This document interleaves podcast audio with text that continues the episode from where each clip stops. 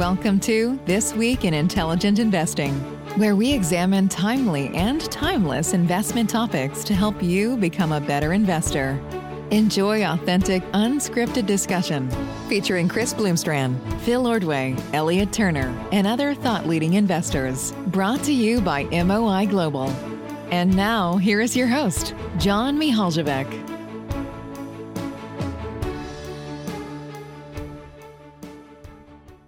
Welcome, everybody, to another episode of This Week in Intelligent Investing. We have a great conversation ahead, and it's a pleasure to welcome uh, Chris Bloomstran, Elliot Turner, and Phil Ordway this week. Each of them has prepared uh, some discussion on uh, an interesting topic. We'll start with Chris, uh, then we'll go to Elliot, and finally, we'll have Phil uh, who will do uh, an interesting uh, thought experiment, a, a, sort of a quiz that everyone can participate in while listening to the podcast. And I think that's going to be very interesting. So please stay tuned for that. But first, I'll go to Chris. Yeah, thanks, John. Well, in the last, I think we've had some some terrific conversations over the last few weeks, getting this podcast up and running, and we've spent some time on on governance, which has been terrific.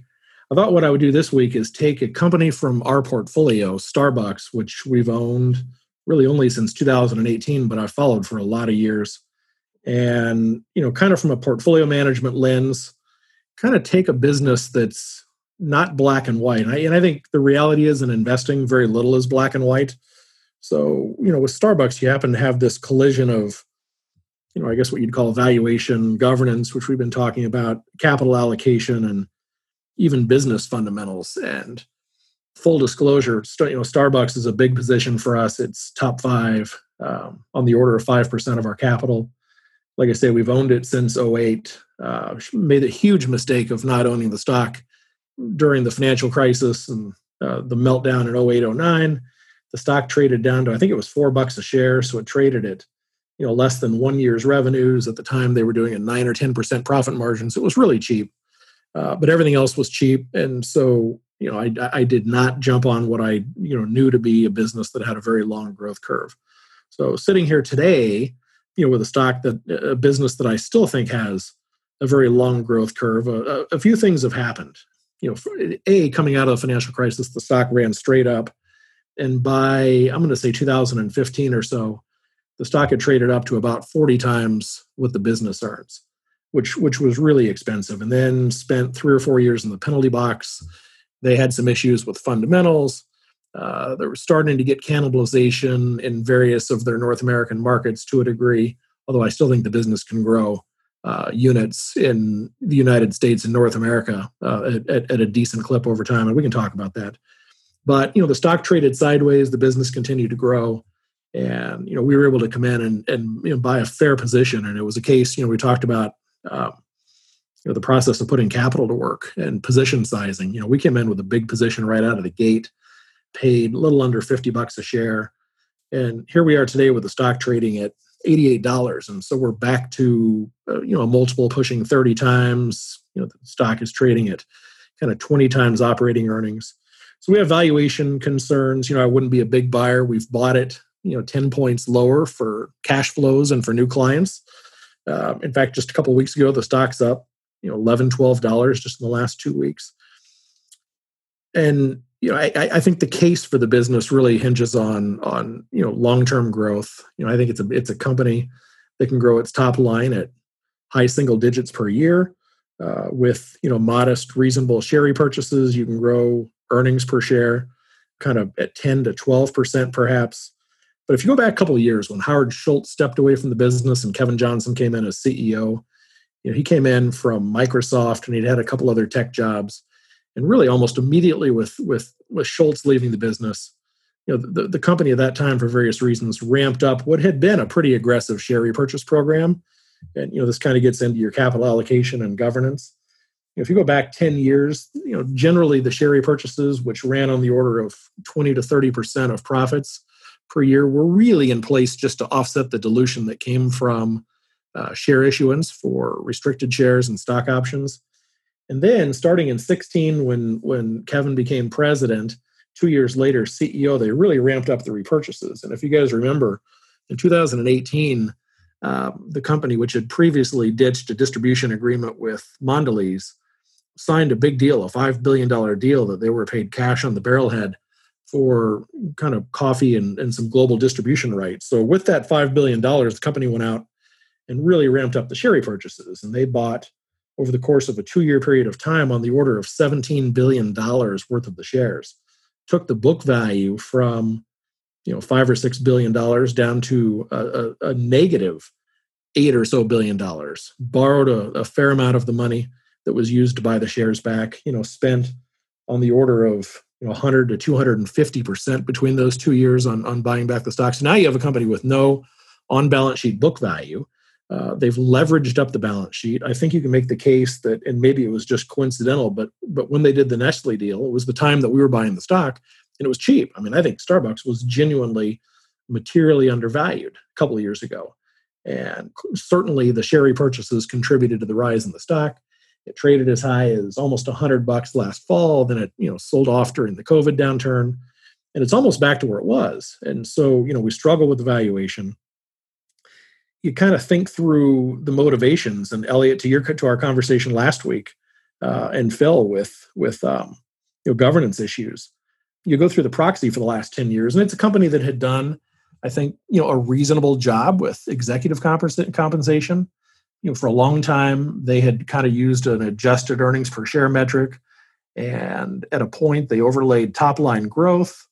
And I'm going to say eight or nine years ago, they I remember they threw in a return on invested capital metric, which was really just used as a downward modifier. But you know, I'd love to see. I mentioned you know several times since we've talked. You know, I, I love to see companies who incentivize managements with some form of return on capital or equity or assets. And so you at least had a modest modifier in place that would you know kind of work down if the company wouldn't hit a return on invested capital of 22% rose to it's risen by a few points, which makes sense because the book value has been shrinking thanks to the share repurchases north of book. So you've got to push up that ROIC metric. Um, you know, again, a couple of years back, they really made a shift change and you know moved away from return on capital, and just in the last year, eliminated that yardstick for what has become a, a relative two and then three year rolling total shareholder return. So all along, the company's out of motivation to buy back the shares.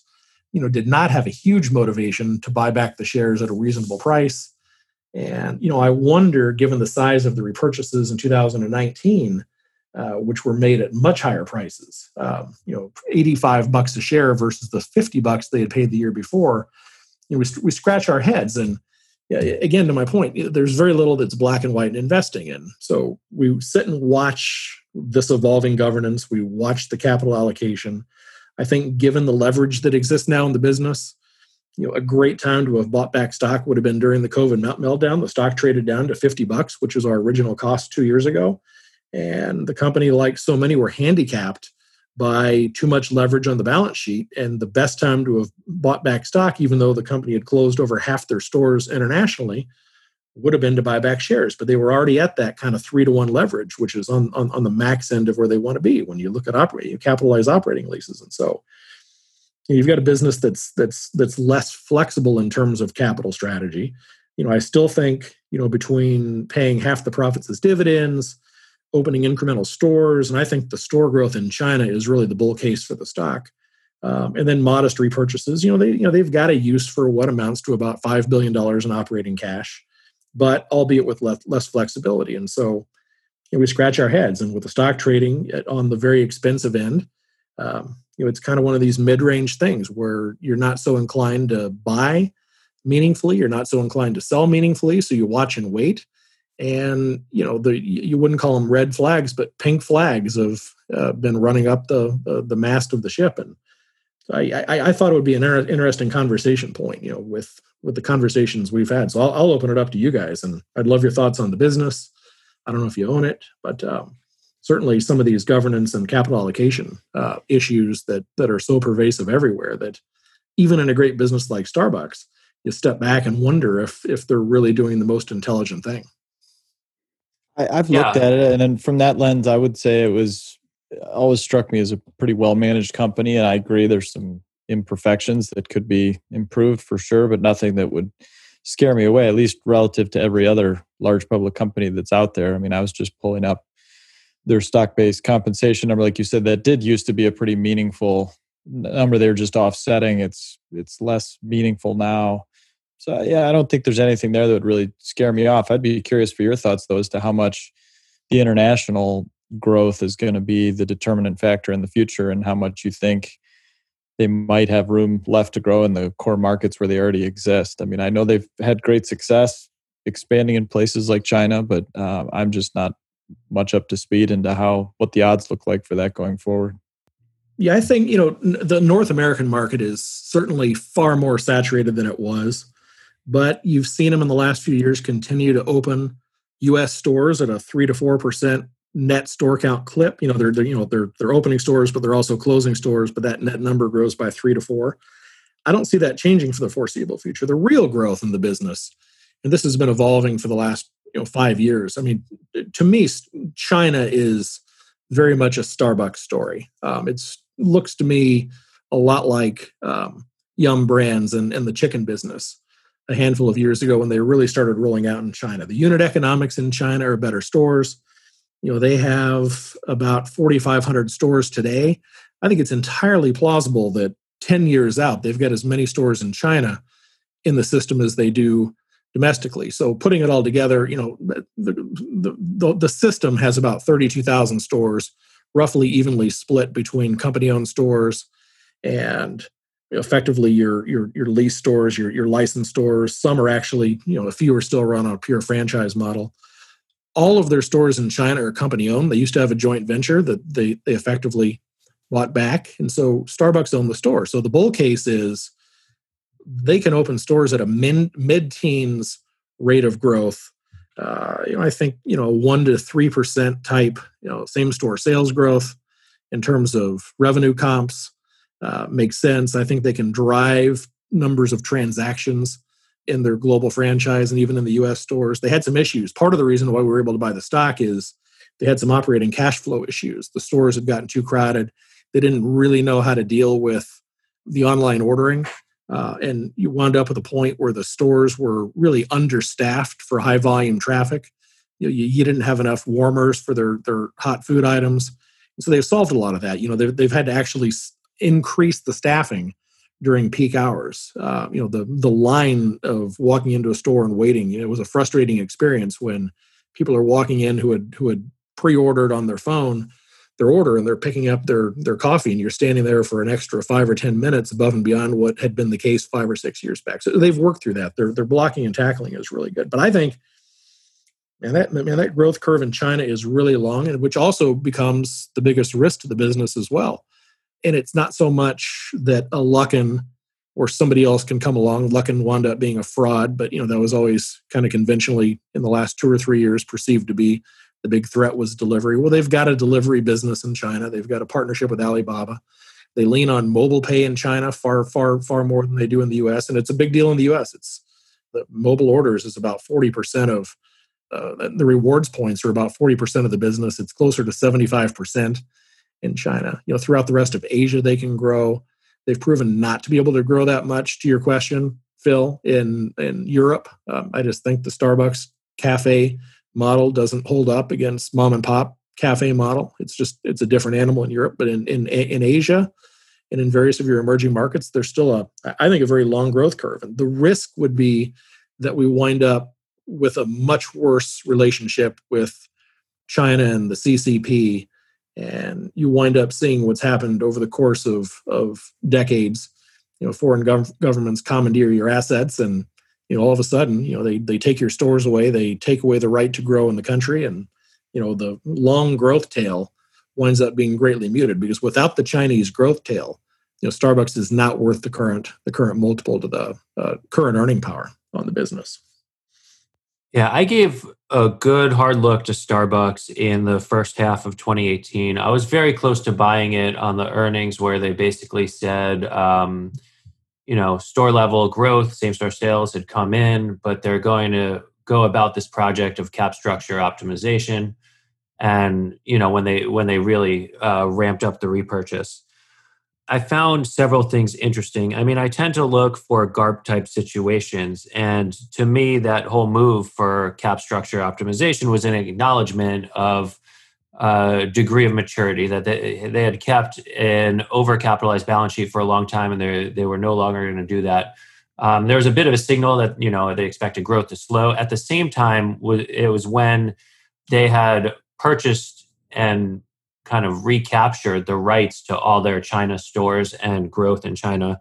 And it was a pretty complex transaction that, you know, part of the world where I, I can't quite wrap my head around the opportunity as well. Like I understand it's a huge market, but I've always had these fears of can US investors ever realize the fruits of that opportunity? Like will the cash even ever make its way back here if these businesses could continue to operate unabated over there?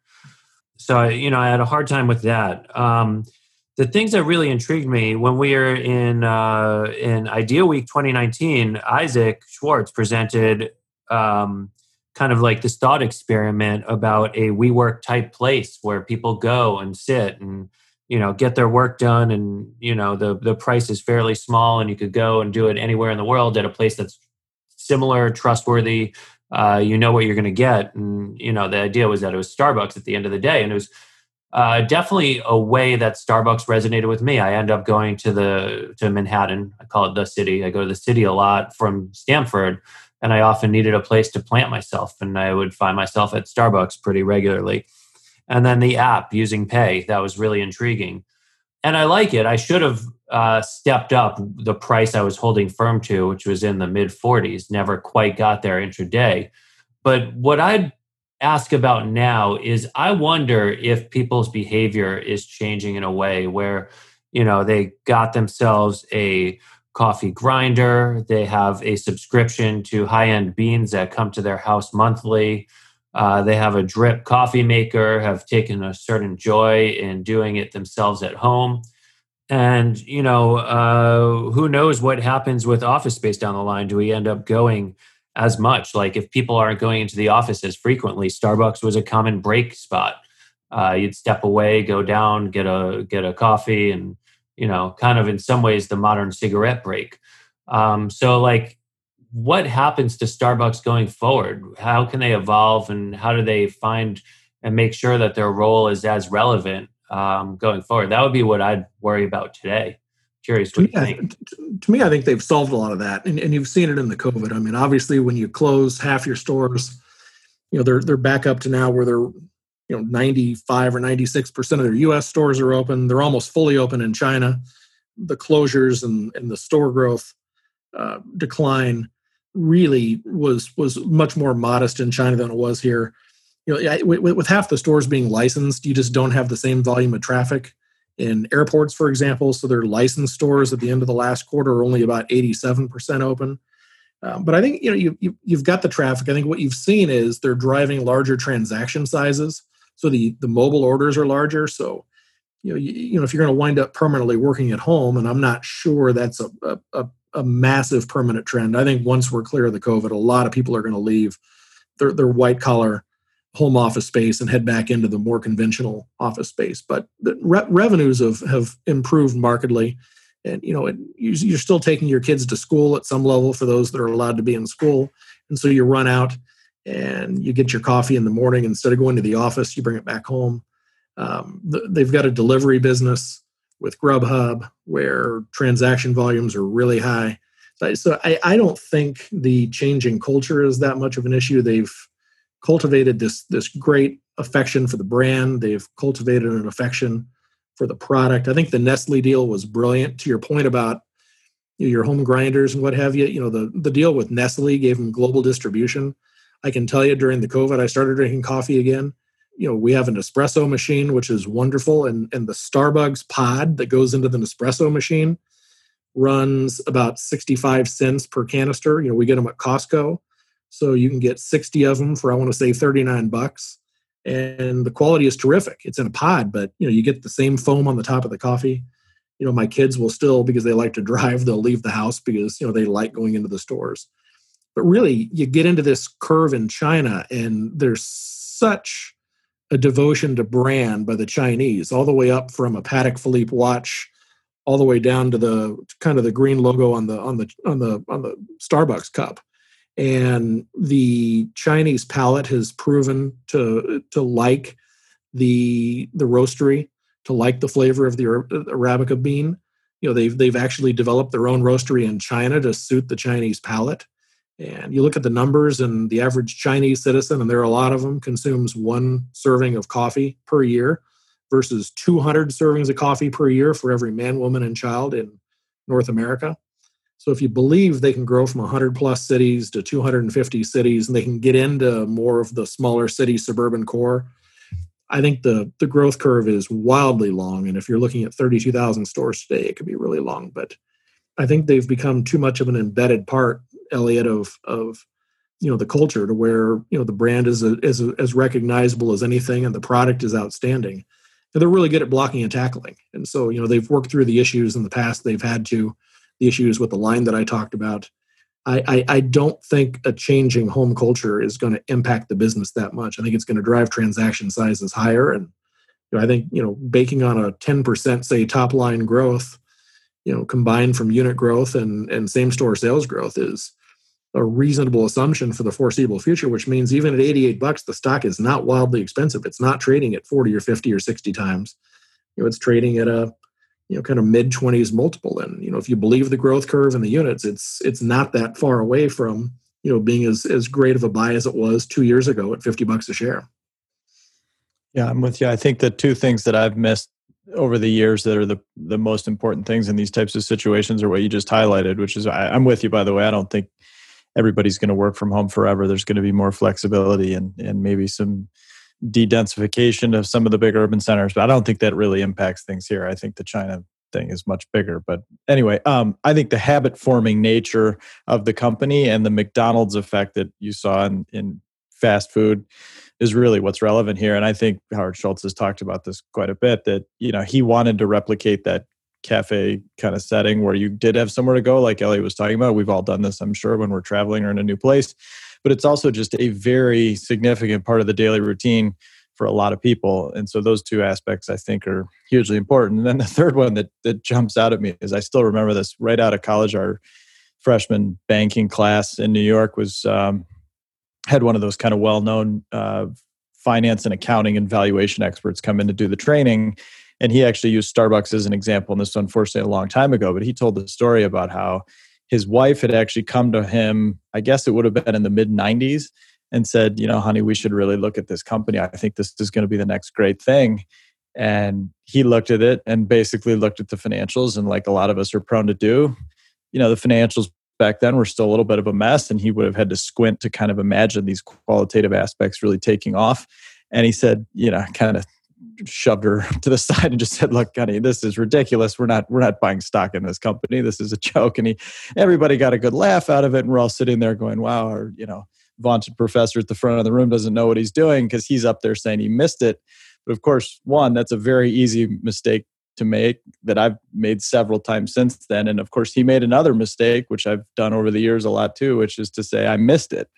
And so he hadn't missed it 20 years ago by any stretch of the imagination. I mean, but here we are. So I, I still think about that all the time when you know when the when these combination of factors pile up in a business, you really just need to get those two or three things right, and it doesn't matter if you miss the first part of it or even the first five or ten years. I mean, there's still a long, long way to go.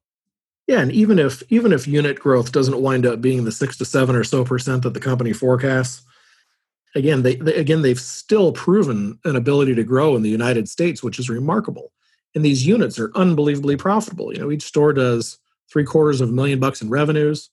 The U.S. stores are in high twenties return. The the cash investment to open a a, a store is only about three hundred thousand um, dollars. You know, the the, comp- the Starbucks does not go out of their way to let you know how profitable their Chinese stores are. But if you look at the incremental growth and returns on on total capital employed in the business, it's easy to get to maybe a low 30s number on these Chinese stores. And so, you know, if you go to the worst case and the Chinese commandeer those assets and there's no growth curve, you know, it's 4,500 stores out of a 32,000 store franchise. It's not huge yet. That would be an extreme worst case, but they can grow in Japan. They can grow throughout the rest of Asia. They can grow in emerging markets. And at those unit returns on capital, any store you can put in the ground is incrementally profitable. And you've not seen really the point, even even kind of in 1415 when they ran into cannibalization in some locations. Their real estate people are really good. And so they know when they're cannibalizing each other's stores. But the ability to still grow unit stores in the United States is remarkable because all of us would have said, or at least I would have said 10 years ago, no way, they've completely overdone the US and all of this growth is going to come internationally. If you look at the numbers, if you look at the unit growth, they can still put shovels in the ground and they can still open units, which is remarkable to me. So I think, you know, even at even at three or four percent unit growth, you know, kind of half of what they're baking on. You know, as long as you can drive the comps up one to three percent, three or four percent in the US, it's still up. It's still got a great growth tail to it. And you're not paying a, a high tech or a software type multiple for it. And the incremental unit profitability is off the charts. Yeah, it's hard to disagree with uh, the general thinking there. I mean, I definitely don't think work from home is going to be permanent. I do think maybe the uh, three percent range in store comps is a bit aspirational. When I was working on it in 2018, they were slowing to you know flirting with negative. Obviously, it was the restaurant recession time. There was some pullback on their strategy uh, on the food side of things, along you know that they were selling uh, alongside coffee. Um, but it seems more like the one to two percent range. So if they do one to two percent, add five percent to the store footprint a year, mid to upper single digit growth. Doesn't seem like they could wring much more margin out of the U.S. stores. And then I guess on the, I'm just really trying to play devil's advocate here because I'm pretty freaking intrigued still. But to to throw out a comp on the cap structure side of things, Bed Bath and Beyond, you know, great company, great growth, similar recipe um, they were pushed by Dan Loeb to kind of uh, their cap structure. They took on a bunch of debt to repurchase shares, and you know a slow deterioration in the business uh, kept them hamstrung strategically from more you know more more forcefully moving into a new direction. Um, not to say that that potential exists to the same extent at Starbucks, but I got a whiff of you with some concern about where they left the cap structure and how that kind of left them with their hands tied behind their back during the COVID uh, shutdowns. What what do you think about those those points there? No, I think you're right. And and the big red flag to me was the was the very large share repurchase in 2019. Again, you know, I, I applaud them to no end for the seven or so billion dollars that they bought back in 18 because they bought them back at the price that I was paying. But then when you paid 85 bucks a share, which was kind of back to a 30 type multiple to normalized free cash margins, you know, it was a big number. And and to me, you know, I, I want to see a share repurchase done at an incrementally attractive price and not so much to, to buy them back for the sake of buying them back. And so when you encumber the balance sheet to the point where you reduce some operational flexibility, it's problematic. So so I would watch something like that. Um, you know, to me, there are enough pros to offset some of the cons, but you know, it's, it's a comp heavy structure. Um, you know, why Howard Schultz was in, was granted as many option shares as he was, even very late in the game, was a mystery. You know, obviously he was a rock star and he built the brand and he grew it from nothing to a, a absolute colossus. But yeah, it's allocation allocation and governance are, are more of more of a, a, a, lukewarm concern. Yeah elliot i agree than than they would have been two or three years ago and so we watch it. And if you know if the growth curve winds up not being a problem or, or winds up being a problem you overlay those and you know all of a sudden the preponderance of the evidence points against you. But you know, for the time being you know, the size of our position reflects what we think about it. But I, I hate seeing I hate seeing a balance sheet that 10 years ago was pristine. I mean, very little long-term debt. They use obviously a lot of operating leases. You capitalize those now, and like I say, they're running, you know, uh, on the very high end of where the business should run on a debt to EBITDA basis, and it, it takes away some operational flexibility. Now you can make the counterclaim and argument that, well, there's not a lot of use for the capital. I mean, you're, you're growing as fast as you can. You know, we're going to grow units in China at mid-teens rate. We're growing every store we can. We're leaning on our our, our license partners to the to the degree we can. You know, we've done good things with consumer packaged goods, and so maybe there's not a lot of use for the capital. So, and, and you see that in the dividend policy. You see that in the dividend policy in companies like Costco, which have kind of increased the payout, and they've done it with special one-time dividends. But 20 years ago, 10 years ago, Costco needed the capital to grow its units incrementally. And now the unit growth is smaller as a percentage of outstanding stores. So of the 5 billion in operating cash flow, pay half of it to me as a dividend, that's okay. Um, you know, as long as you can still drive incremental returns, at least neutral or higher with new stores, you will. Um, I, I don't know. The I, I'm going to say it for like the third time, but you know, a $10 billion share repurchase, which was almost two and a half times the net income for year 2019 to buy back stock at prices that I would not have paid gives me a little bit of pause. And Chris, just a quick question on uh, how the stores are actually operated. Are those company owned stores for the most part, or do they also franchise? No, it's about half. About half their stores are, are company owned. Um, so call it 16,000. 16,000 stores are, are licensed stores. And, and most of their licensing partners are, are really good operators. So when you go into a Starbucks store in a Target uh, or in a grocery store, you know those those are, those are managed by uh, the operators there. When you go into a, a, Starbucks in an airport, those are all run by HMS Host, and they run you know several hundred of their their licensed stores and travel plazas as well. Again by HMS Host. So the the license partners that they have are terrific. So the business will effectively make a margin uh, from the licensed stores for any of the branded products that they sell. They also get a royalty stream, and then, like I said earlier, there a few of their stores are under the pure kind of classic franchise model. But you know, generally on those licensed stores, the gross margin to the to the parent is less, uh, but the operating margins are huge because again, the company is not bearing the capital of the lease, and so you know the incremental profitability driven by their license partners is terrific. And and and, and they, they're not going to give a license to anybody. You know, they're giving them to very very good retail partners so the, the economics are different and you know it's kind of hard to tease out the implicit unit store profitability we've tried to do it over the years and i can't tell you exactly what a unit looks like between a franchise store a, a leased a, a, licensed store or a company owned store but again you know if you assume it costs about 300000 bucks to open one and that's the cash cost uh, without without the real estate put in. You know, the break evens for opening a store are about two years. There's something like one and a half years in China. So I, I, think you'll see, um, you know, probably a, a little bit of uh, drive toward company owned stores. Again, all of their stores in China for the time being are company owned. And so with most of the incremental growth coming from China, the skew is going to start, I, I would guess, moving that number up a little bit off of 50 50, but it's about half and half, John. Got it. Great. Well, I guess we'll leave it there for Starbucks. That was a great discussion. Thank you, guys. Uh, let's move on to Elliot uh, for uh, what you had on your mind for today. Okay, yeah, you guys may have to forgive me or thank me for introducing this discussion. Um, I was slightly reluctant to take this trip down memory lane at first, though I was uh, encouraged to do so by more than a few people.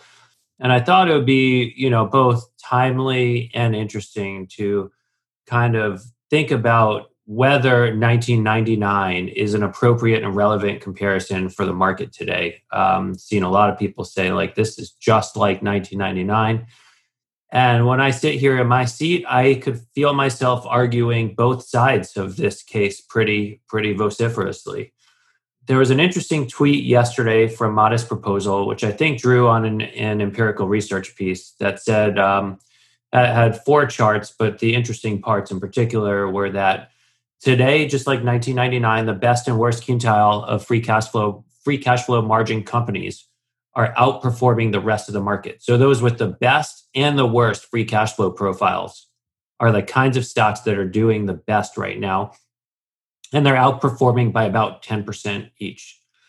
Um, and then if you look at deciles of free cash flow to EV, it's disproportionately rewarding those companies on on both sides. Uh, the the most sorry, it's disproportionately rewarding the most expensive companies, the companies with the worst free cash flow uh, to EV.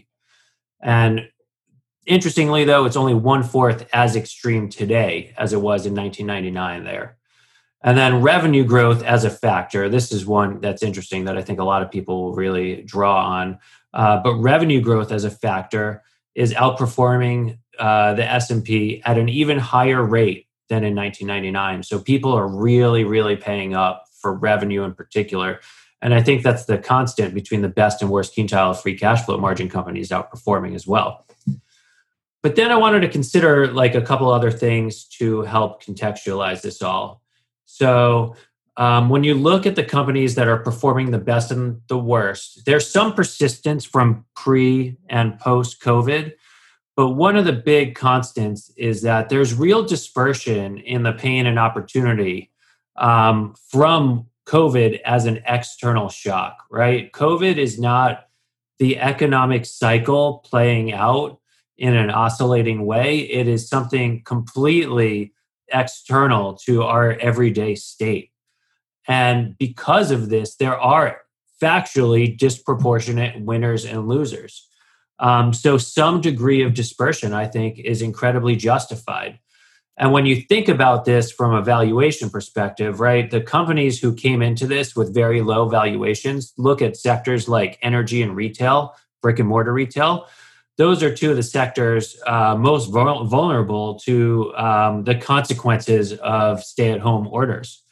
And the winners on the other side of the ledger, um, those companies in technology are disproportionate winners. The second thing that I'm thinking a lot about and considering retail investing activity retail investing the activity is surging. There's no way around that. You know I think this ties in pretty nicely to our conversation uh, last week uh, where, where we were talking about uh, payment for order flow at the brokers. Um, you know retail activity you drive transaction costs to zero you give everyone an app that's completely gamified like robinhood uh, you make options just another toy that you could throw around, and people are playing. Especially, I, I guess the third dimension is you you tell people that they have to stay at home. Um, they're treating the stock market like a video game, and Dave Portnoy kind of embodies this phenomenon.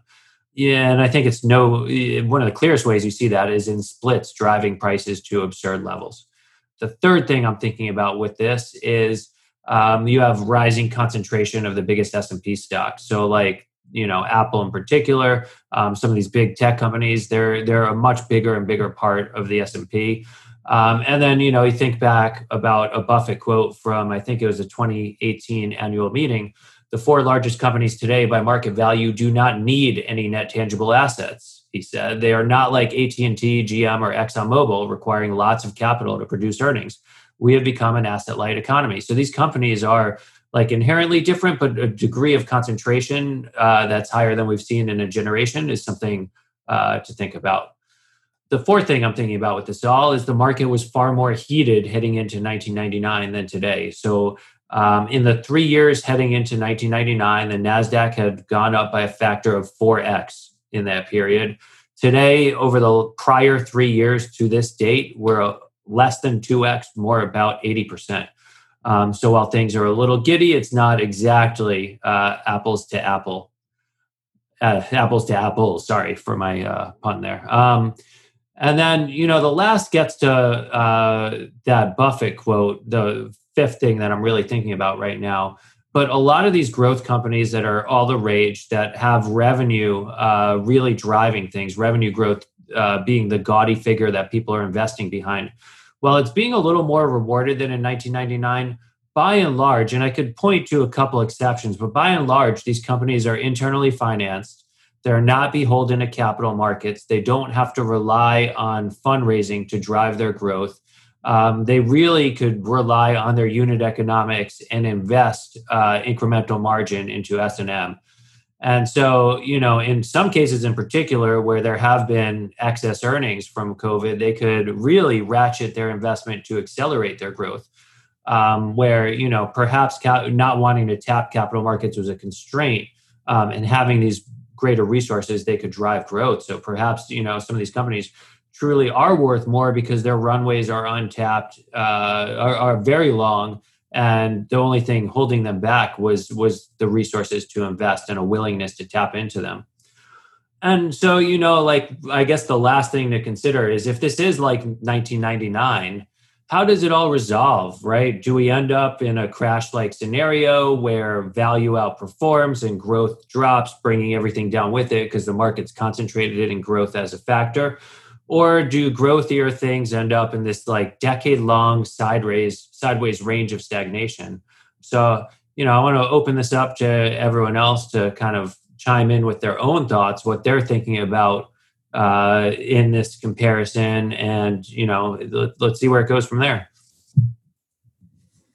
Well, I don't know that I have any brilliant insights. I think the one thing that jumps out to me isn't whether this is an exact replica of any prior time. I think the the data you suggested or or pointed out suggest all the same things, which is you're right. I mean, people are clearly paying up for revenue. Now, whether that's taken too far or not is a different, little bit different question. In my high level and bottoms up view of individual companies, we haven't quite gotten back to where we were in, in 99 or anything you know like that. I wasn't investing through that period though, so it's easier to look through the academic historical lens and say, oh well, of course you missed this and this and this. It's much different when you're actually investing through it. Um, but one thing that definitely jumps out to me is just how you know that w- that did spawn the golden age, or at least the most recent golden age for value investors that you know were buying things that were ostensibly cheap. And I hate that term, but it was a very good period for active managers, particularly of any variety of the value bent for that you know ensuing four, five, six years, really from 2000 or 2001 through the financial crisis. And that to me, other than maybe a 12 to 24 month window on the back end of the financial crisis, was really the last prolonged great opportunity we've had. And so there hasn't just been this you know, there have been some good opportunities since then in the last decade. Don't me wrong; they just tended to last weeks and months rather than years and so I think if you look back too, I mean, the, the other striking thing is you've just had declining interest rates this whole time, more or less. You really haven't had a multi-year bout of market pessimism since you know maybe the the the bottoming out of the Nifty 50 bubble in 73, 74. And so if you want to make historical comparisons, I almost wonder if that's more interesting because there was this prevailing ethos in in that era of you know you don't need to analyze the company's future prospective returns as an investor because these great 50 companies are just going to dominate the world. And that also then coincided with a period of stagflation and you get two or three things working together that really led to some ugly results for a long period of time and a you know a decade plus culminating with the death of equities kind of headlines again, that is not a project a prediction of any sort. I just think that might be an even more interesting parallel potentially, even though there's obviously some very good parallels to the to the late '90s as well. Well, I think guys having having you know lived and breathed that that period in the late '90s. The parallels to me are striking today, and there, there are clearly nuances. Interest rates are are, are a distinct differentiator. You know, we're sitting here at the zero bound of interest rates, but you know, it's become fashionable to talk about 99 and you know, everybody wants to look at comparisons at the absolute peak on March 10 of 2000 or the subsequent peak um, you know, later in September for the S&P 500. But it was really the the tail end of that 17 year bull market that started in you know 1981 under early Reagan's first term and you know, during that bull market, we took credit levels, total credit market debt from you know 158% of GDP up to what I then thought at the time was a nosebleed 250% level. GDP was 10 trillion on balance sheet. Total credit market debt was was was two and a half times that, so 25 trillion dollars. And that period from 96, 97, 98, 99, culminating in March of 2000 was extraordinary. I mean, it was a straight up for the NASDAQ. It was a brutally painful period for kind of your classic value investors, you know, those, those where price makes a lot of sense. There were tons of businesses that were growing. Um, the internet had been adopted. You know, the, the, at the very top end of the NASDAQ, Microsoft and Cisco and Intel and Oracle and Sun and you know the list goes on and on. I think people today talk about all the businesses that are real and generating real profits. Well, those were real businesses. I mean, they were growing at extraordinary clips. They were extraordinarily profitable. Microsoft, which you know at the very peak was doing 20 billion in sales, it was capitalized at 30 times that number, but and 85 times earnings. But if you go back in LA, you, mentioned it. You talked about the the the from two to five. Really, if you go back to 96, the NASDAQ was a thousand and it peaked at 5,000. And that last doubling took place in the last year. So you could make the case that maybe we're not sitting here at the absolute peak if you want to go complete apples to apples. But and the valuations at the absolute peak were insane. I mean, Microsoft was, like I say, 80 plus times. Cisco was, you know, over 150 times earnings. They were they were big, you know, they were big businesses though. They were doing 20 billion each in sales. Intel was doing 30 billion in sales and it traded at 40 times earnings. Oracle was doing 10 billion in sales and it traded at 100 times earnings a, a big difference today are, are, are, at the top of the growth spectrum. You clearly have these five tech businesses. You have Visa and MasterCard that have 50% net profit margins. These are much bigger businesses today as a percentage of the economy. They are huge. I mean, the you know the, the, the top five or ten businesses made up a similar percentage of market cap then as they do today. They were differently oriented. You know, it wasn't as tech heavy. Today, it's very tech heavy uh, it's it's very to your point kind of a lot of this incremental growth has come without the need for a lot of capital but you're sitting here today with these big now now big businesses i mean large bases from which to grow. Microsoft doing 150 billion in sales. Apple's going to probably do 300 billion dollars next year. Amazon doing over 300 billion google's doing over 150 billion dollars. As a group they're now trading at 45 times earnings. And i would i would argue for the last better part of the last decade as a group and individually you know these big businesses were not that expensive. In retrospect mastercard and visa when they traded in the low 20s to earnings are not that expensive if you overlay as i mentioned interest rates and if we're going to capitalize things on a, a fed model basis i mean you know, we're no longer at 7% interest rates where you'd pay 14 times we're not even at 5% interest rates where you'd pay 20 times you know now we're getting into this era where we're trying to justify valuations based on a 150 basis point or 130 basis point long bond. And so you start talking about 60 or 70 to earnings. The, you know, the flip side there is a, I think a, a large reason why we have zero interest rates and very low long-term rates is we don't have a lot of growth in the economy. You know, for the last 20 years, nominal GDP grew three and a half percent. For the last 10 years, it's only grown three. I would envision very little growth in nominal output for the broad economy. And so you have this kind of haves and have nots, and we're very much rewarding the haves. But to what price? And you go back to the classic, you know, eh, finance study, and where's the equity risk premium? You know, if you're paying 50 times earnings and a 2% earnings yield, where's the four point spread to credit bearing inst- instruments? I mean, I think you've got a Fed that's willing to say, we're going to hold short term rates at zero. We're going to try to get inflation at two. So we're going to screw the household saver to no end. Uh, you know, typically over the course of time, T bills would kind of mimic the inflation rate. So now we're going to create, you know, a two point spread there, and we're going to rob the populace that way. To me, it's dangerous. I mean, you think about where how, where we've come in the last twenty years. The you know the Nasdaq, which as I say, went from one thousand to five thousand round trip back to a thousand. The S and P and the Dow fell by half, the NASDAQ fell by 80%. It completely gave up that five years worth of gains. And it took 15 years to get back to the peak. Are we at the peak today? I don't know. But since then, GDP is up by a little over twice, you know, call it 2.2 times from 10 to what was going to be 22 trillion, probably only 20 trillion this year. But you know the Nas, you know the S and P was 1500. It's over 3000. So the, the Nasdaq, which was 5000, you know is now yesterday 12,000. So you know these things have all grown about 2.2x and so on that same plane you know you have these these these indices that are trading kind of on par with where GDP was at the time and I put it all together and to me you know the lunacy in some of these names is is is as striking um, and I'll stop here but you know the I think that, you know you take the the businesses that are clear frauds or could be frauds or businesses that are just ridiculously overvalued Wirecard and Luckin, which I talked about with Starbucks. Tesla, you know, had a market cap a few days ago, 450 billion dollars on 26 billion in revenues, and really not generating profits. If you look at the accounting properly, no. You know, these SaaS businesses, who knows? But you're paying incredible premiums for everything that has to go right. We talked about that a few weeks ago.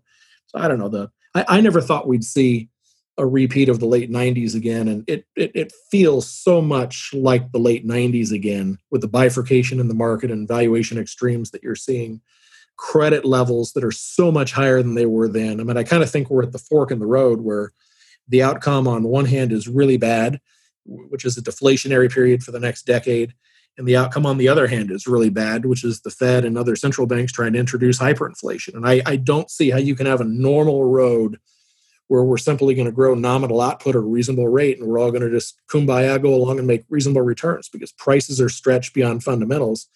And we've got a wildly distorted credit picture that i'm not sure the central banks can extricate themselves from. And so so i want to present something like a little maybe maybe a, a add two more contrasts with then and perhaps come back to some of these questions because I think they're really good ones and I think it's interesting. So, um, one contrast that was from my list I didn't get to, but I think ties into exactly what you're saying, though, and you'll see how I bring it there.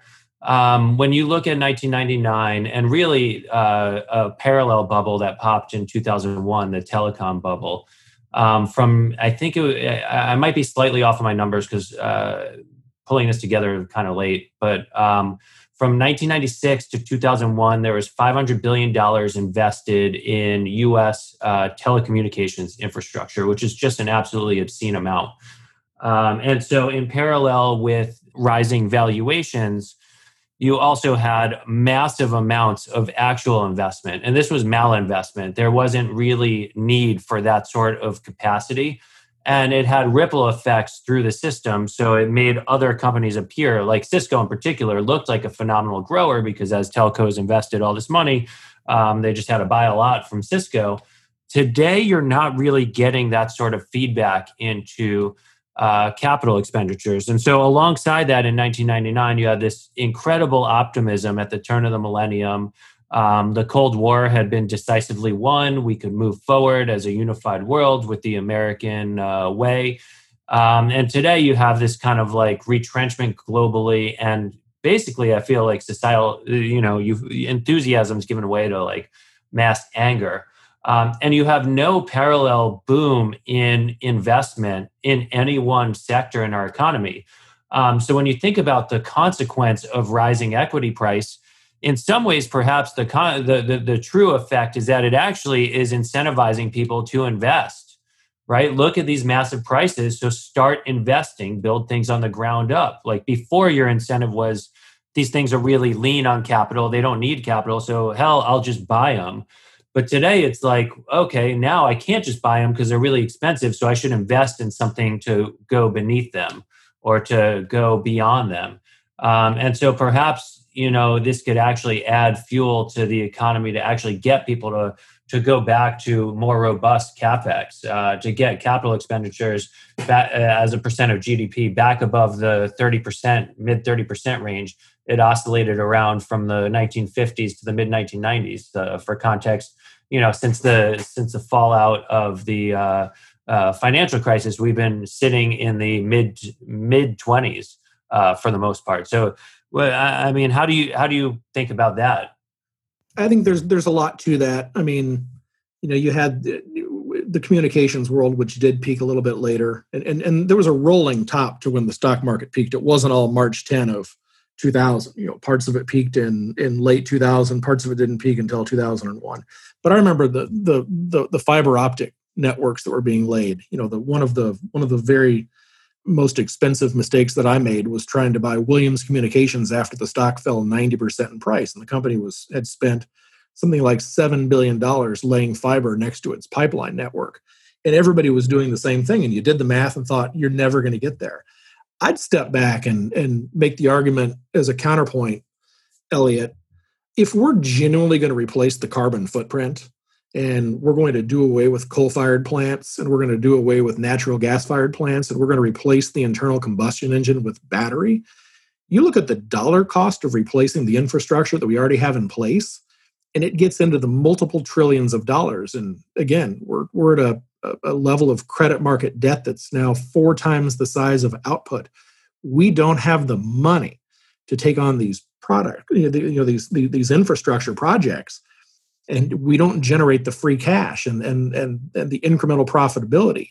There are capital intensive places. Tesla, we talked about it a few weeks ago, is an incredibly capital intensive business that's going to need money to grow. And raising $5 billion here off on a stock that's trading at at least 10x above what, what, what valuation would normally warrant I just don't think we have the resources. And so, eh, you know, perhaps it's not directly being spent within the companies, but you have a lot of fanciful, fanciful valuations in a place like that. in the battery cars, the battery technology, you know, where, where prices are so far ahead of reality. And again, I'm not sure we have the money to do what we're setting out to do. And so, you know, there's going to be a lot of explosion of capital in that place. And, and, and there are, there are to me, pockets of parallels between the two periods. Yeah, I agree with the pockets. I guess uh, with Tesla, so are you basically saying that the five billion they're raising now, which by the way, I feel like they should have raised money a lot sooner and taken that off the table. But you know, power to Musk for having waited out markets here. Uh, but you, do you think that should have been invested elsewhere, and we're getting malinvestment there? And like in aggregate, do you see anything where like at this scale we're investing too far today? Like a bubble typically comes with a high degree of you know actual malinvestment i would think or you know guess but i just don't feel that there's one area of uh, massive excess in the end dollars being spent more so just multiples in some some pockets. You know what i mean? Yeah i just think if we're going to spend 25 to 50% of gdp replacing the energy grid and the way we produce power and, and maybe we have to get there I don't know, but we don't have the resources to do it. Tesla, the $5 billion, I don't know if you guys follow what they did, but that was an at the money transaction or, or it was it was at the market. So they're, they're not going to take a roadshow and you know pitch a $5 billion capital raise to anybody that's that's got a brain on their shoulders. You know, they're going through this army of brokers and they're going to sell $5 billion worth of stock again at a $450 billion cap or what was a $450 billion cap a few days ago to people willing to pay that for a business that does 26 billion in revenues and loses money and really pushes on the accounting envelope. You know buyer beware but i think it's just it, it, it's an it, it's the absolute bad behavior of capital. If you're elon musk you need capital to grow. They don't generate free cash profit to invest and grow the number of plants from 4 to 40 like they're going to have to do. So they're going to have to raise money. And and why wouldn't you raise it when the share price is high? Well warren buffett would never raise the price. And fool a shareholder in a new buying round at a price that was just absolutely lethal to your capital. You know, I think it's very plausible that Tesla trades 80 to 90% below the current bid. Um, and the only way they're going to grow is to raise money. I think I think what they've just done is abhorrent. But again, it, it goes back to this this this battery technology. Uh, maybe we have to get there, but you know the winner is more apt to be Volkswagen and Fiat Chrysler and GM. You know companies that already have the infrastructure in place. Do we have to replace the energy grid? Do we have to replace the auto manufacturers with something entirely new? Again, I don't think we have the money in society to do what we're setting out to do. And we're talking about enormous capital expenditures. Yeah, but at the same time, uh, we haven't really gotten to a point where much has been invested. Like Tesla, in the in the grand scheme of things, is just like a, a really small speck. Um, this might be the first whiff that there's something beyond uh, that degree of investment. So that you know that, that's where I have a hard time grappling with this. I just don't see like massive societal overinvestment in any one thing uh, other than valuations lifting. Well, within Berkshire Hathaway, they're spending a mountain of money on capex building out their wind and, and solar infrastructure, and they're doing it on an allowed rates of return basis. But it's a subsidized spend. You know, the tax credits that they're earning, you know, justify the capital cost of the project. If you didn't have a societal directive that this is where we're going to go with energy production, you know, the, the investments that Berkshire's making would not make any sense. You would lean on natural gas, you would lean on coal. I think it's insane for the globe to go away from nuclear energy post Fukushima. And the trillions and trillions of dollars that we're going to spend, which are going to be done in solar and wind, if you think about it, the the the the, the amount of capacity you've got to create winds up being double current current productive capacity because the sun only shines half the time and the wind doesn't blow all the time. And you and for the time being you can't store it. It's just, you know, the numbers if you really dig into the science are gargantuan and again, we're broke. The United States is broke. Europe is broke. Japan is broke. I don't think we can afford to do what we're doing, which you know is is done with the noblest of intents. I'm I'm very skeptical, and I disagree. I think the numbers being spent on on, on alternative energy um, it, it, are are very very large numbers. I don't know, Phil or John. Do you guys have a? Yeah, a I guess I'll, I'll, I'll jump in real quick. Um, you know, I, I don't think Berkshire Hathaway would you know malinvest a capex, so I don't think that's um, you know any sign of a bubble in in capex and malinvestment. And I'm not sure you really need um, that kind of malinvestment to actually happen uh, for it to be a major bubble. Uh, you know, back in 2000, we did have the telecom bubble, and, and it did involve a lot of capex. But now, the nature of, of the companies that are kind of leading this, other than Tesla, are just companies that don't need a lot of capital. And so you could say we're not really destroying actual capex uh, through malinvestment, although on the alternative energy side, I haven't looked at the numbers. Uh, it could very well be the case. But what is happening is that you're having a huge wealth transfer potentially from um, you know company founders and VCs and insiders that have kind of started these um, call it SaaS companies just uh, as a as a catch-all to those insiders and VCs from uh, your average Americans who are uh, the retail investor that are paying, you know, 50 times revenue for some of these companies now. And uh, so you're not destroying capital in that sense, but you are having a wealth transfer in the exact direction in which, you know, wealth inequality has been going already. And, you know, we'll just have to see what broader ramifications that might have. Uh, but just psychologically, it feels like some parts of the market are ridiculously frothy. And so, you know, trying to understand it rationally, uh, I don't know that it even makes sense in some cases. Um, you know, like Tesla, yeah, you could say they have a great future ahead. It's a things are moving to EV, but you got to somehow link that to the price you're paying and the valuation that's implied. And um, you know, the bull cases that I've seen, it's very hard to link it to anything that makes sense uh, on the numbers side. Yeah, that's exactly right. The, the the prices, you know, when you're paying 40 times or 45 times or 50 times for very very big businesses, I'm not sure where the growth comes from. You know, that tech sector, Microsoft, which has grown from 20 billion in sales to 150, had a long runway to grow at a very high rate how do you grow that business from 150 well i mean you talk about the the the total addressable market in the cloud which is a huge number. I mean at some point you play around with the numbers and all of a sudden 100% of total us profitability for the s&p 500 is inuring for the benefit of a handful of businesses. And i think you know something's got to give in the meantime. The real problem is you pay 45 times for that group of five companies or you pay 50 times for visa and mastercard you know you're looking at two to two and a half percent earnings yields. To your point john you've robbed your future return. Um, and if you and if you're in a world where you think you're going to make you know 10% returns, which has been the average for the, the broad stock market back to you know the 1920s, when you look at, at returns through a very long term lens, you know maybe you shouldn't expect that much in a world of zero interest rates, but you know at two and a half percent earnings yields, there's very little margin for error, and you know, that would not have been the case four or five years ago. You know that would not have been the case with the companies that made up the Nasdaq in 96 or 97. You know, they were expensive, but they weren't nosebleed crazy. At the peak, when the NASDAQ traded at 5,000 and the market cap of six and a half or seven trillion dollars was almost as great as the New York Stock Exchange, that was insanity. And you didn't get back to even for 15 years. I don't know that 15 years is the right number, but I would bet you that if we have this conversation or when we have this conversation 15 years down the road, that we have robbed by paying the premiums that we're paying for a lot of these growth businesses you have robbed so much return that at best you're flat for somewhere between five years to 10 years, and in some cases, 15 years. You know, you pay $120 billion for Shopify doing 2 billion in sales.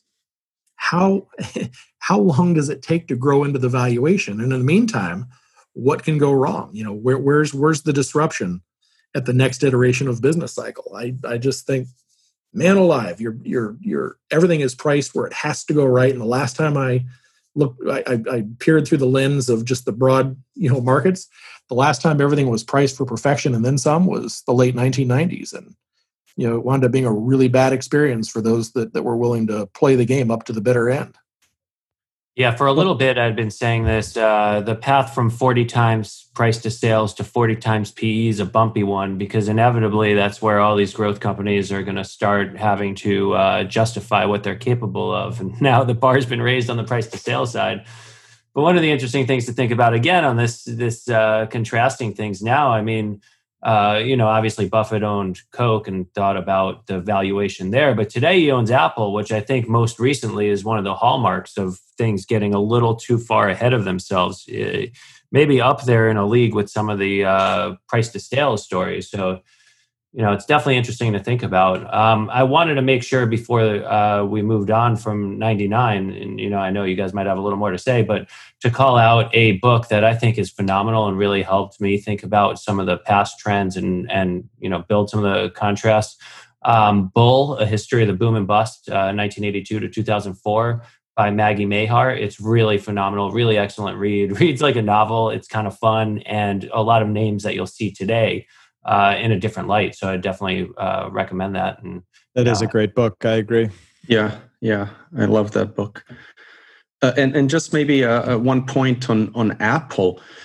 You know what's and and Chris, this goes to your point on some of these businesses just being so huge that it's hard to see how they keep up the, those growth rates. And with Apple, um, you know, this is a company that's now valued at seven to eight times sales. And even that, I guess, relatively low level of sales compared to what it will have to be to justify the current valuation, even at this level of sales of like under 300 billion, there is huge resistance to Apple in the industry because of their app store take and and just their strong arm tactics.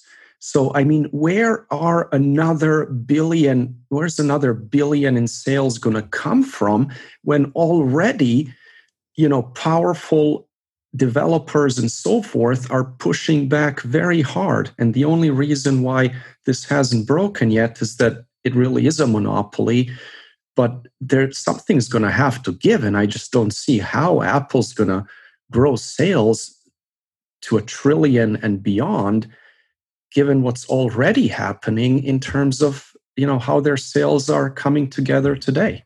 Yeah i think the coke comparison is a great one john. You go back to 98 and coke was 45% of the stock portfolio. Within the insurance business the insurance businesses collectively were worth most of berkshire hathaway at the time. They hadn't made material investments in energy and, and in the railroad. At that point, they hadn't bought a lot of the subsidiaries. And here you are with Apple at 2.2 trillion dollar market cap, 300 billion in sales, 60 billion in profits. Berkshire owns somewhere around 6% of it. It's half the stock portfolio again. It's just like Coca-Cola was. And since then, you know, the Gen Re transaction wound up to be brilliant and it allowed Berkshire to diversify, diversify away from Coca-Cola. But in the subsequent years, Mr. Buffett said, one of my biggest mistakes was not selling Coca Cola. I can tell you, as big as our position is in Berkshire Hathaway, my prayer time at night when I get down on my knees at my bedside is now directly, exclusively directed toward I pray, I pray, I pray. Omaha is selling down the Apple position. That's all I've got to say about that. Yeah, Apple confounds me, but I think it also, I, I guess eh, I could talk about Apple a lot on the, these sorts of things. It confounds me too, insofar as like Google has a better growth profile for the next two to three years and is trading at lower multiples on earnings and price to sales than than Apple. So it's like, you know, there's something uniquely special about where it is right now as maybe a pool of liquidity in contrast to a company in stock or as a name or whatever it may be but I'm with you there. I mean, I definitely, uh, I would think the Coke lesson applies here, and you, you, kind of feed the market gods at least something into this. You could uh, one of the interesting contrasts too for for Coke with Berkshire back then versus now. Coke would have been a little harder to sell. Apple, like I spoke about this, I can't remember which one, which of our podcasts, but three days of average volume would let Berkshire exit entirely. And that's pretty freaking unique. You know, it's a massive position, but you could really just kind of hit a button and and say goodbye uh, like that. All right. Well, let's uh, move on to our third uh, topic of the day. Phil, you have something uh, interesting prepared for us. We are all ears. Sure. Thanks, John. So hopefully you guys have had a chance to look at this. What I thought I'd do and see how it works in an audio format here is what I call a blind valuation, which, as far as I know, was first done by Ben Graham all those years ago as a teaching tool. And it's one of the best teaching tools and thought experiments I've ever come across. So I do this in the MBA class that I teach.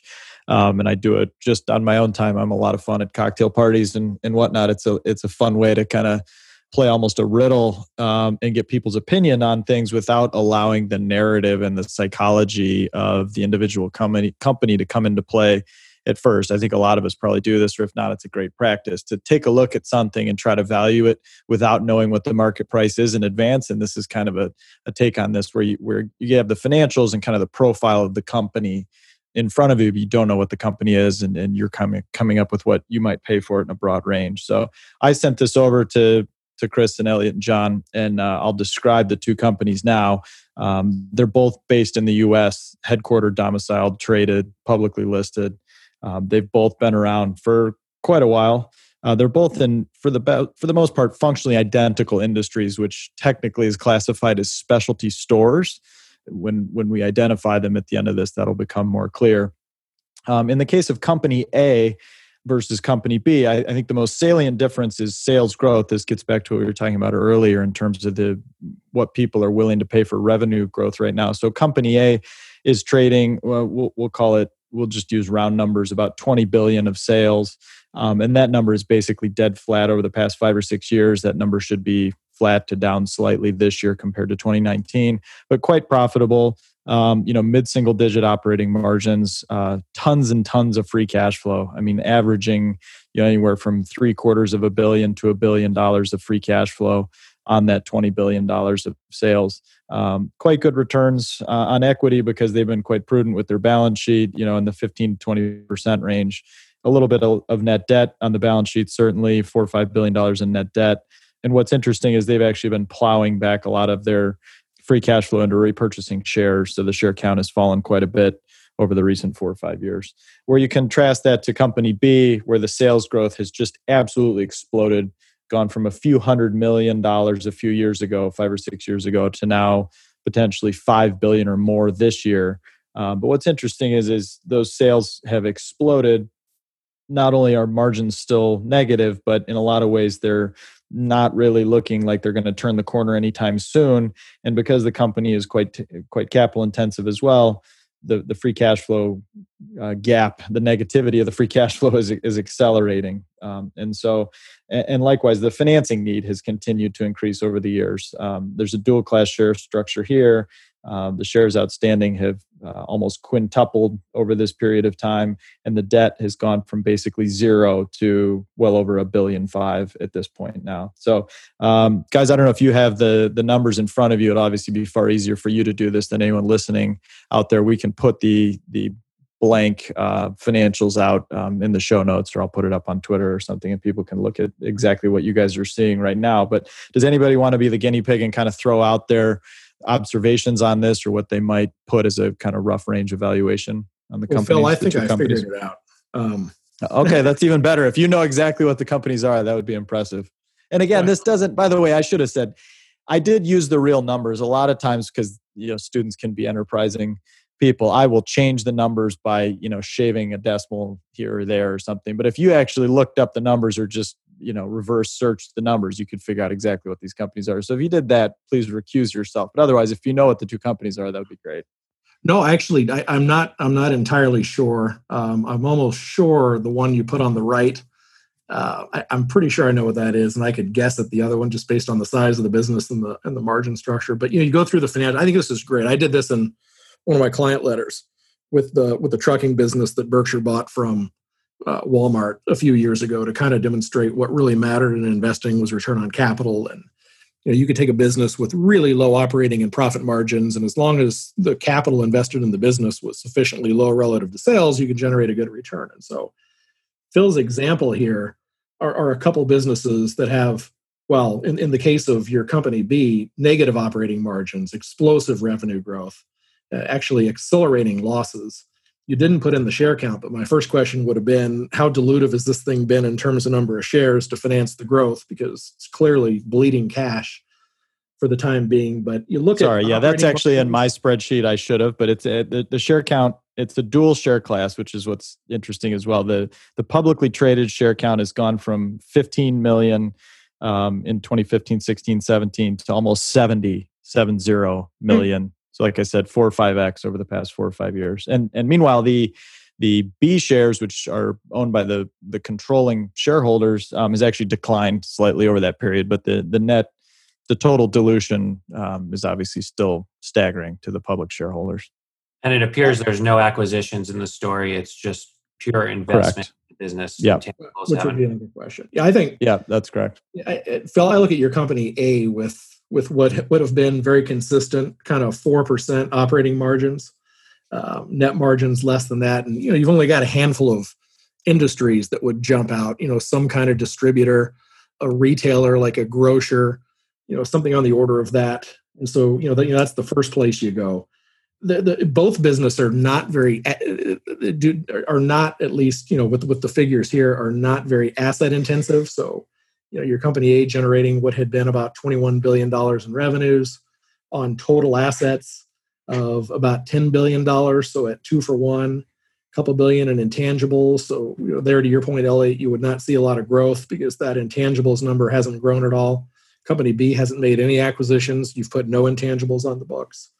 You know returns on equity uh, are really good you know kind of mid to high teens for for company A. Um, you know i've spent 30 years with the value line pages looking at just the numbers in the boxes. And so you know my eye goes toward progression of revenues progression of the various margin structures the capital structure. And so you know you very quickly without knowing what the business is can kind of weed down you know kind of drill down to any number of businesses. So i th- only because i i looked at at carvana late last year my wife was going over you know they were talking about putting in one of their elevators uh, about uh, a driver or a three wood away from our house. You know, they're typically they put those elevators in, you know, where they deliver their cars with a coin in kind of light industrial areas off a freeway, and they're really billboards. Um, so I looked at this thing, and you know, the dilution from share count. I, I think these are both um, auto retailers, and so I would guess, based on the figures, that Carvana is the one on the right, and I don't know. I, I would I'd throw out a Penske on on the left, but it could be any other auto guys. I could be totally off. I mean, you know, you know, the growth on company B could easily be a SaaS software company, kind of financing its growth, but you don't see the incremental drive on no gross profit margin too. So uh, on, yeah on the gross margin wouldn't even be near as high as the softwares. Um, the gross margins for context were negative uh, in 2015, and they are in 2020 uh, showing about 13% gross profit margin. Um, yeah, because because they're in the same industry, you eliminate software because the gross margins on company A were kind of in the kind of mid-teens level, where you know your softwares are going to be north of 50 generally. Yeah. And company A looks like they did make an acquisition early in the period to give them like 1.2 billion in revenue on 300 million in growth and intangibles. And they've since lost all that incremental revenue. Um, but it doesn't appear like extremely cyclical from 2016 through 2019. It was basically flat revenue with no new no new growth in intangibles. And I mean, I know off the top of my head, the the um, auto cycle had peaked at that time, though it didn't really like drop precipitously. But perhaps that might have come in. I don't know. Maybe a dealer might have had that. And uh, yeah, I'm really stuck on the margins of Company B, though. Like you would think, if you if if you add an extra 5.1 billion in sales, and you have some high degree of fixed cro- fixed cost within embedded in your uh, cogs um, you'd scale gross profit margins far more than they have, and it's just not showing up. Um, so, you know, I mean, I think instead of trying to guess the companies, I was trying to think what I'd pay for each of these companies respectively. Yeah, that's that's also a good way of doing this. That's a great part of the exercise. Yeah. And so, I mean, like on A, I got stuck on they made an acquisition and they've since eroded all that incremental sales from that. They have like, I don't know, their EBIT to gross. Like I, I was thinking similarly to Chris that there's something like distributor like to this, but their EBIT to gross isn't, you know, otherworldly. So there's not that much. You know, it's kind of kind of like straddles the line between it is and it isn't distributor like. Cash flow's been pretty pretty nice. It actually got better as sales came in. Um, so that's something interesting. So they could wind down a little bit of their uh, actually, but it doesn't look like they drew down their working capital considerably. Um, so you know, when I think about what I'd want to pay for this, like it looks like on the low end they did 630 million of NOPAT in 2018. On the high end, they came into this period in 2015 with uh, you know 740 million of NOPAT. I mean, maybe I'd pay something like uh, five to seven times on the high end, but I'd prefer to pay it off off a lower uh, period if it is cyclical. I mean, there's definitely some kind of cyclicality in there. Company B is one of those things I would totally need to know more, like the composition of like, you know, within their OPEX, and they don't have much room from their gross profitability to support their OPEX. Like, to what extent are they investing in marketing or r&d like is there something unique to their business that they're investing in there like do they have a unique sales culture and go to market strategy on the sales side or do they have some like intellectual property um, uh, that that their r&d has been a big source of investment but like they could really start scaling especially the opex considering there's not much scale available in their gross profitability you know, like uh, saying a number I'd pay for this business is like almost impossible. It's hard to think I'd pay a penny above their their total assets. So like three billion dollars for five point two billion dollars of sales. So I'm going to stick with three billion dollars. I didn't give a number for for uh, company A, but like let's say um, what. Uh, so so what did I say? I said like five to seven times uh, their NOPAT um, call it like three and a half to four billion dollars uh, for that company. Yeah, I, I, would say you know with B, given given the cash burn, you know, not unlike a biotech.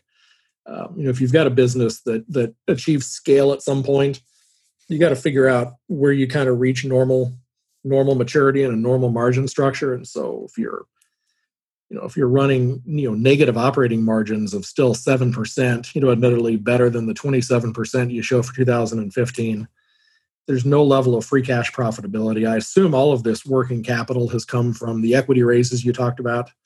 You know they've they've taken on you know a fair amount of debt. Net debt is 1.2 billion dollars. The you know so the company's you know equity of 620 million. You don't break out the equity number so the retained earnings have got to be a big negative number over the life of the firm. So they've they've they've still not generating cash.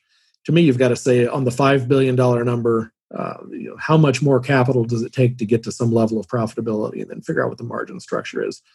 You know, if if if you, if you believe that this is going to grow into, you know, maybe a, a, a margin structure of a company A, since you put these businesses in the same industry, you know trying to value company a initially makes more sense so if you've got a 4% operating margin business let's say these net income numbers 2020 is clearly hit by the by the covid but if you take that 451 million net and 600 earnings before tax in 19 those numbers really have not grown for the prior five years very little growth in this business if you had a growing business that, that did a 2% net margin business and a 4 operating margin business, you know, I would pay a third of sales for that business. So on 2019 revenues of 21 billion, you know, sale it, sales would be, um, you know, sales down by looks like 10 or 15 percent. That's the COVID.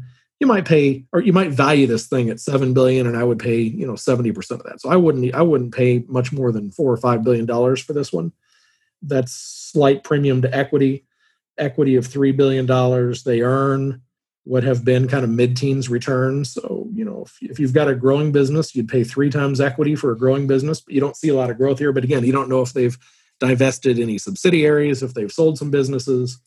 You'd have to know a lot more about the color behind why that sales number growth is stagnant. If it really is an auto retailer and you're coming off peak SAR three or four years ago, well, that would explain the flat top line, uh, simply because unit sales in the industry have been in decline for a couple, three years.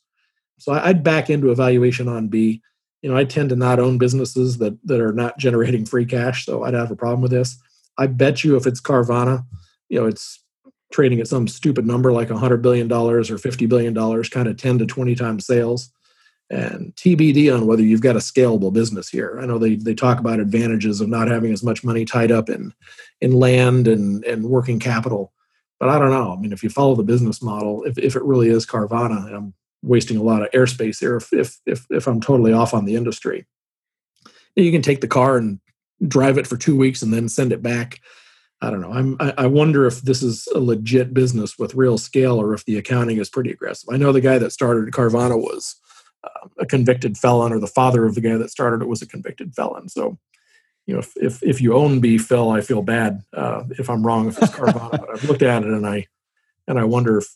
Um, but you know, you know, that's the approach. Is um, is is is is what drives the top line. Is the is the margin structure normalized at these levels or or is it aberrantly depressed or or, or overstated?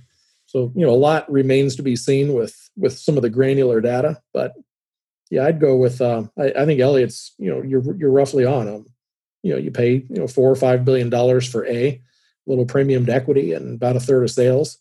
20% to 30 33% of sales let's say and b is uh, totally depends on the scale. You know, if it's really going to be profitable like this, um, you know, you look out, you know, five years. Let's say the thing's doing 20 billion in revenues, kind of 4x today.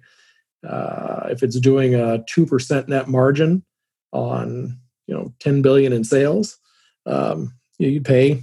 Uh, given the growth, you might pay half a sales for it. You know, Costco, a business that does a 2.2 percent net margin today, for the first time in its history, I think as of yesterday, traded at 100 percent of sales they do a 2% margin. You know, it's a lean margin business. And despite the growth and the high returns on capital, the stock in its entire history has never traded at 100% of sales.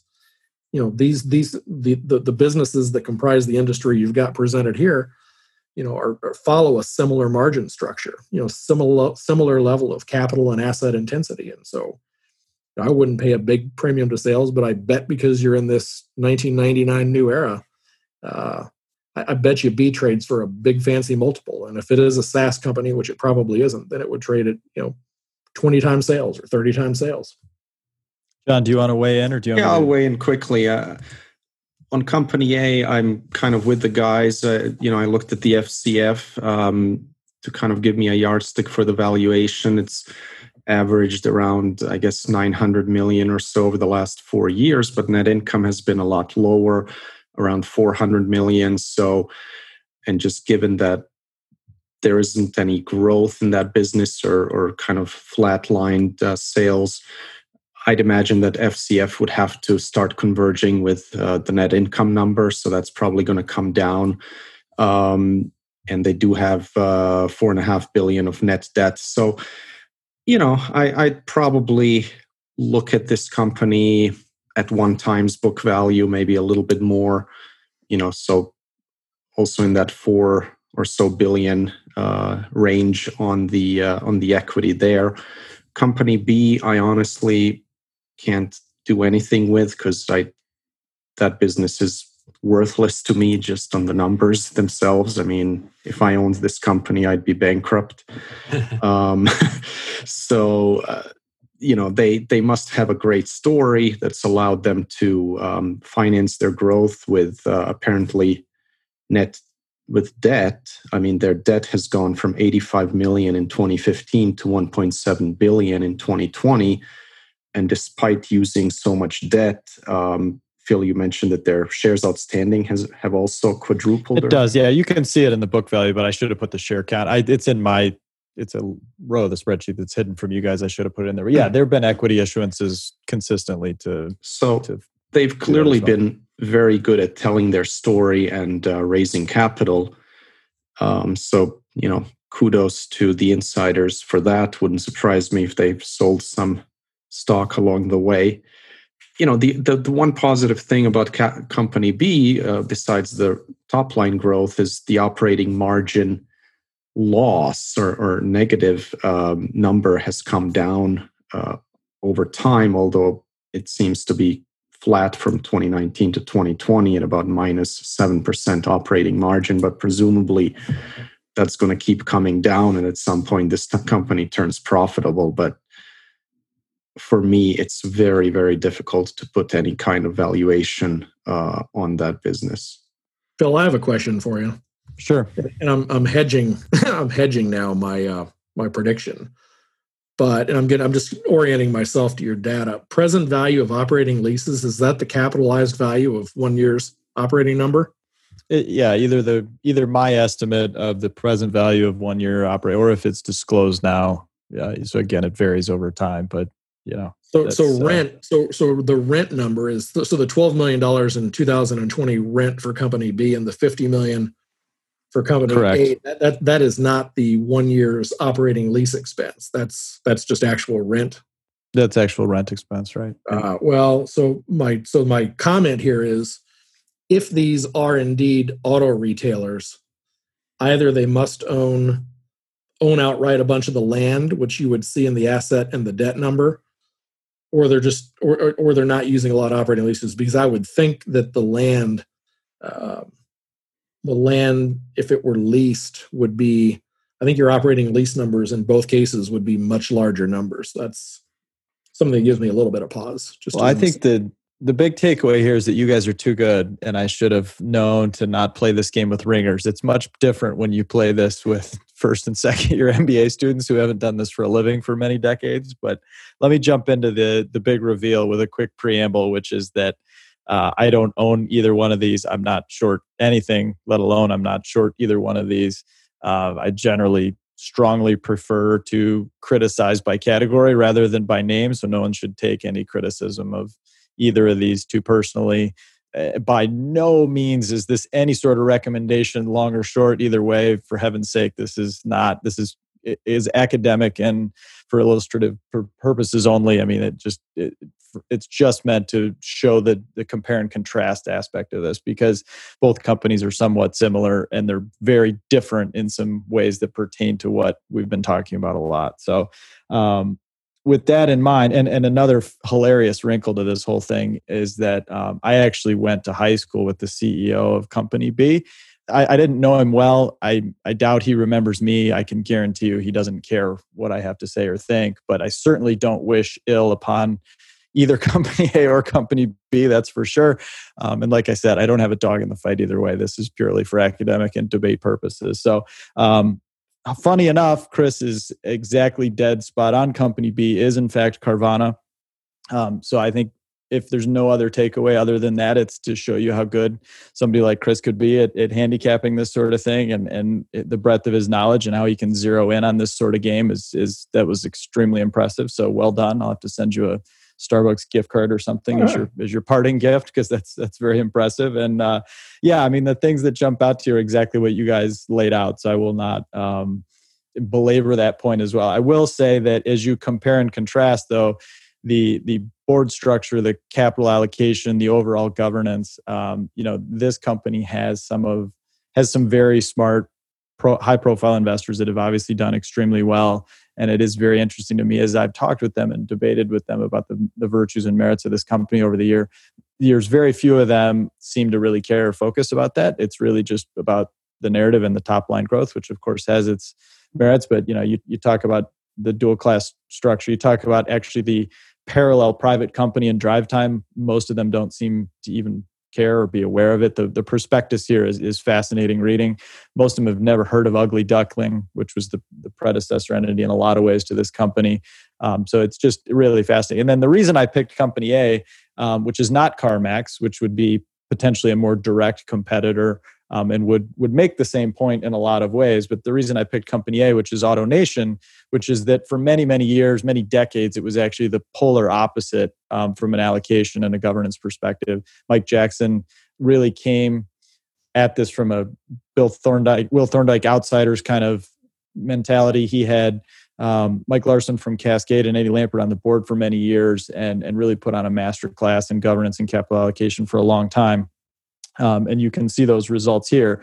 And so I think the difference is exactly what John said, which is it's not about, to me at least, which company would you like to own in the public markets. It's about which company would you own if you owned the entire thing.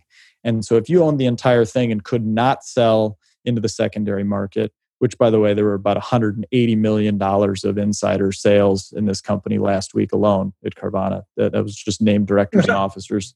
Um, but if you had to own just this entire company A or company B and basically live off of the value of that company for the next 10, 20, 30 years, in effect, live off of the cash flow and the dividends that it could generate, that's a totally different debate than the beauty contest debate of which company is sexier and which company is growing and which company can kind of sell its story on to, to Wall Street, so to speak, because that's obviously been met with enormous success. So uh, the, the values that you guys generated, uh, this was actually as of yesterday before the big sell off today. So the market cap of AutoNation was a little over 5 billion. You guys kind of guessed in the three to four to five billion dollar range. So you really weren't that far off. And you, you caveated your your guess on Carvana that it was either too hard or you know that it was going to be at some crazy level. But yeah, I mean, coming into yesterday, the market cap was pushing 40 billion, four zero, so about eight times higher um, than AutoNation, despite the obviously glaring differences in size and, and profitability. And you know, the other interesting thing that I'd point out before I'll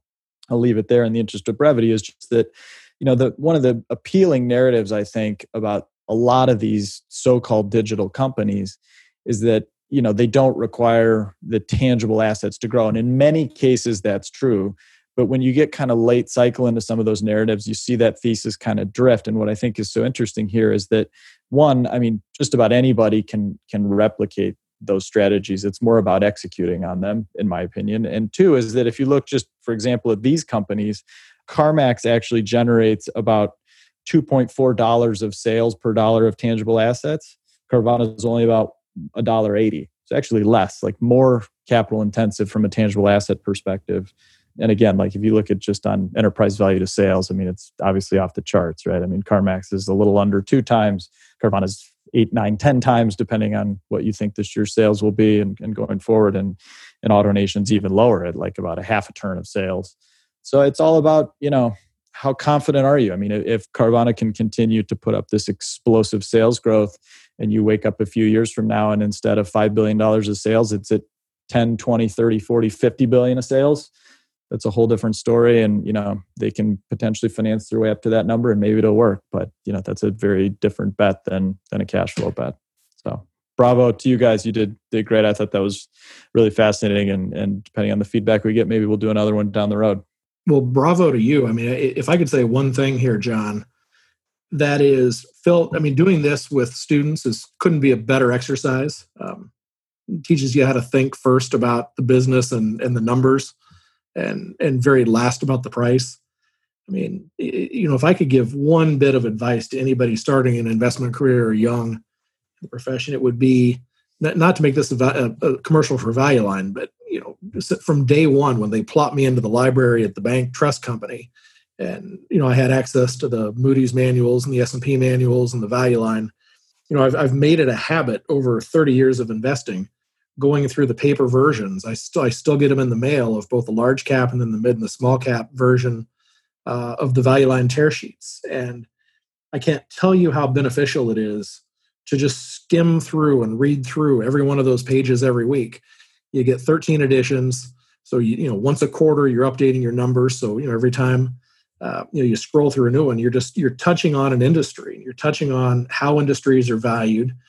And it becomes valuable at times when you start to get changes within an industry or you start to get changes in overall market valuation to be grounded in the history of the numbers. I mean, I, I couldn't begin to value a business by looking at a snapshot of just one year or two years worth of financials. I couldn't be a venture capitalist. You know, I'm not good at looking out 10 years. I couldn't do a Carvana five or 10 year, 20 years out and figure out at what point does this thing scale into profitability because I don't see it. I, my, my brain doesn't think that way. But to have these reference points of the data, like you've laid out on the sheet, and I, and I hope you put these, I hope, John, you can put put this template online.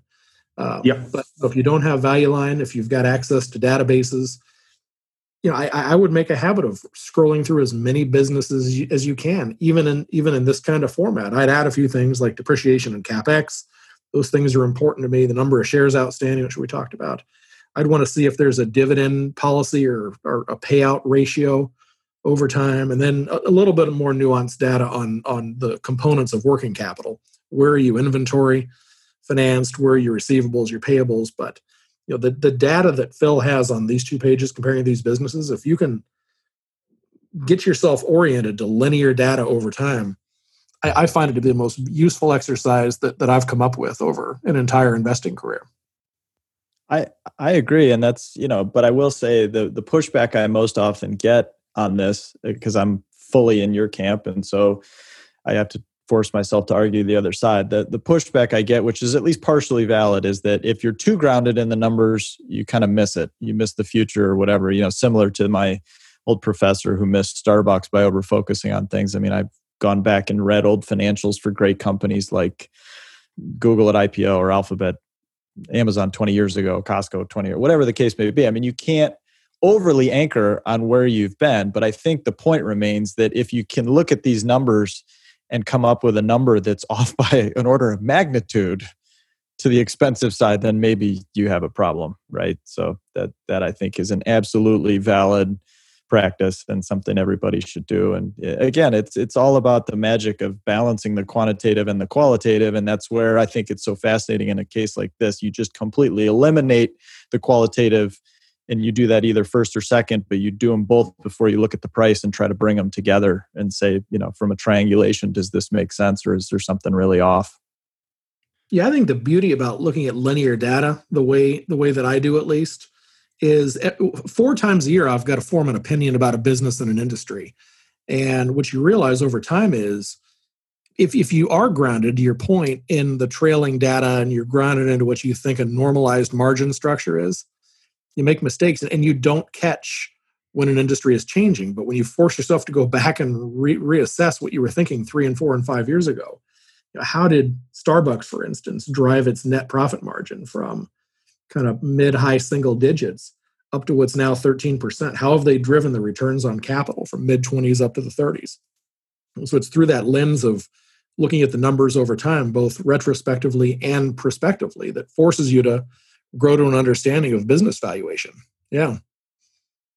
And Phil, I think one advantage of doing it the way we just did, uh, thanks to you, is that uh, you know when you look at the numbers, just the pure numbers on Carvana, and then you find out its valuation. Actually, the exercise we did tells you how much you need to focus on the subjective and qualitative exactly. aspects. That's and, right. Yeah, I think it's enormously helpful to kind of do it in reverse, right? Take any problem and flip it upside down. And and what are the expectations baked into the current price? And are you that much more optimistic or bullish than the expectations that are already baked in? I, I totally agree. Yep. Great. Well, we are going to make this uh, available for download in the show notes. So maybe someone even wants to run this uh, as a as an exercise at their Saturday night party or classroom. we would be delighted to have the podcast used in uh, any educational uh, fashion. Well, thank you guys so much. Uh, this was a great uh, episode. Thanks also, everyone, uh, for listening. We'll be right back with you next week. Goodbye now. Thank you for listening to This Week in Intelligent Investing, brought to you exclusively by MOI Global, the research driven membership organization. Learn more at moiglobal.com.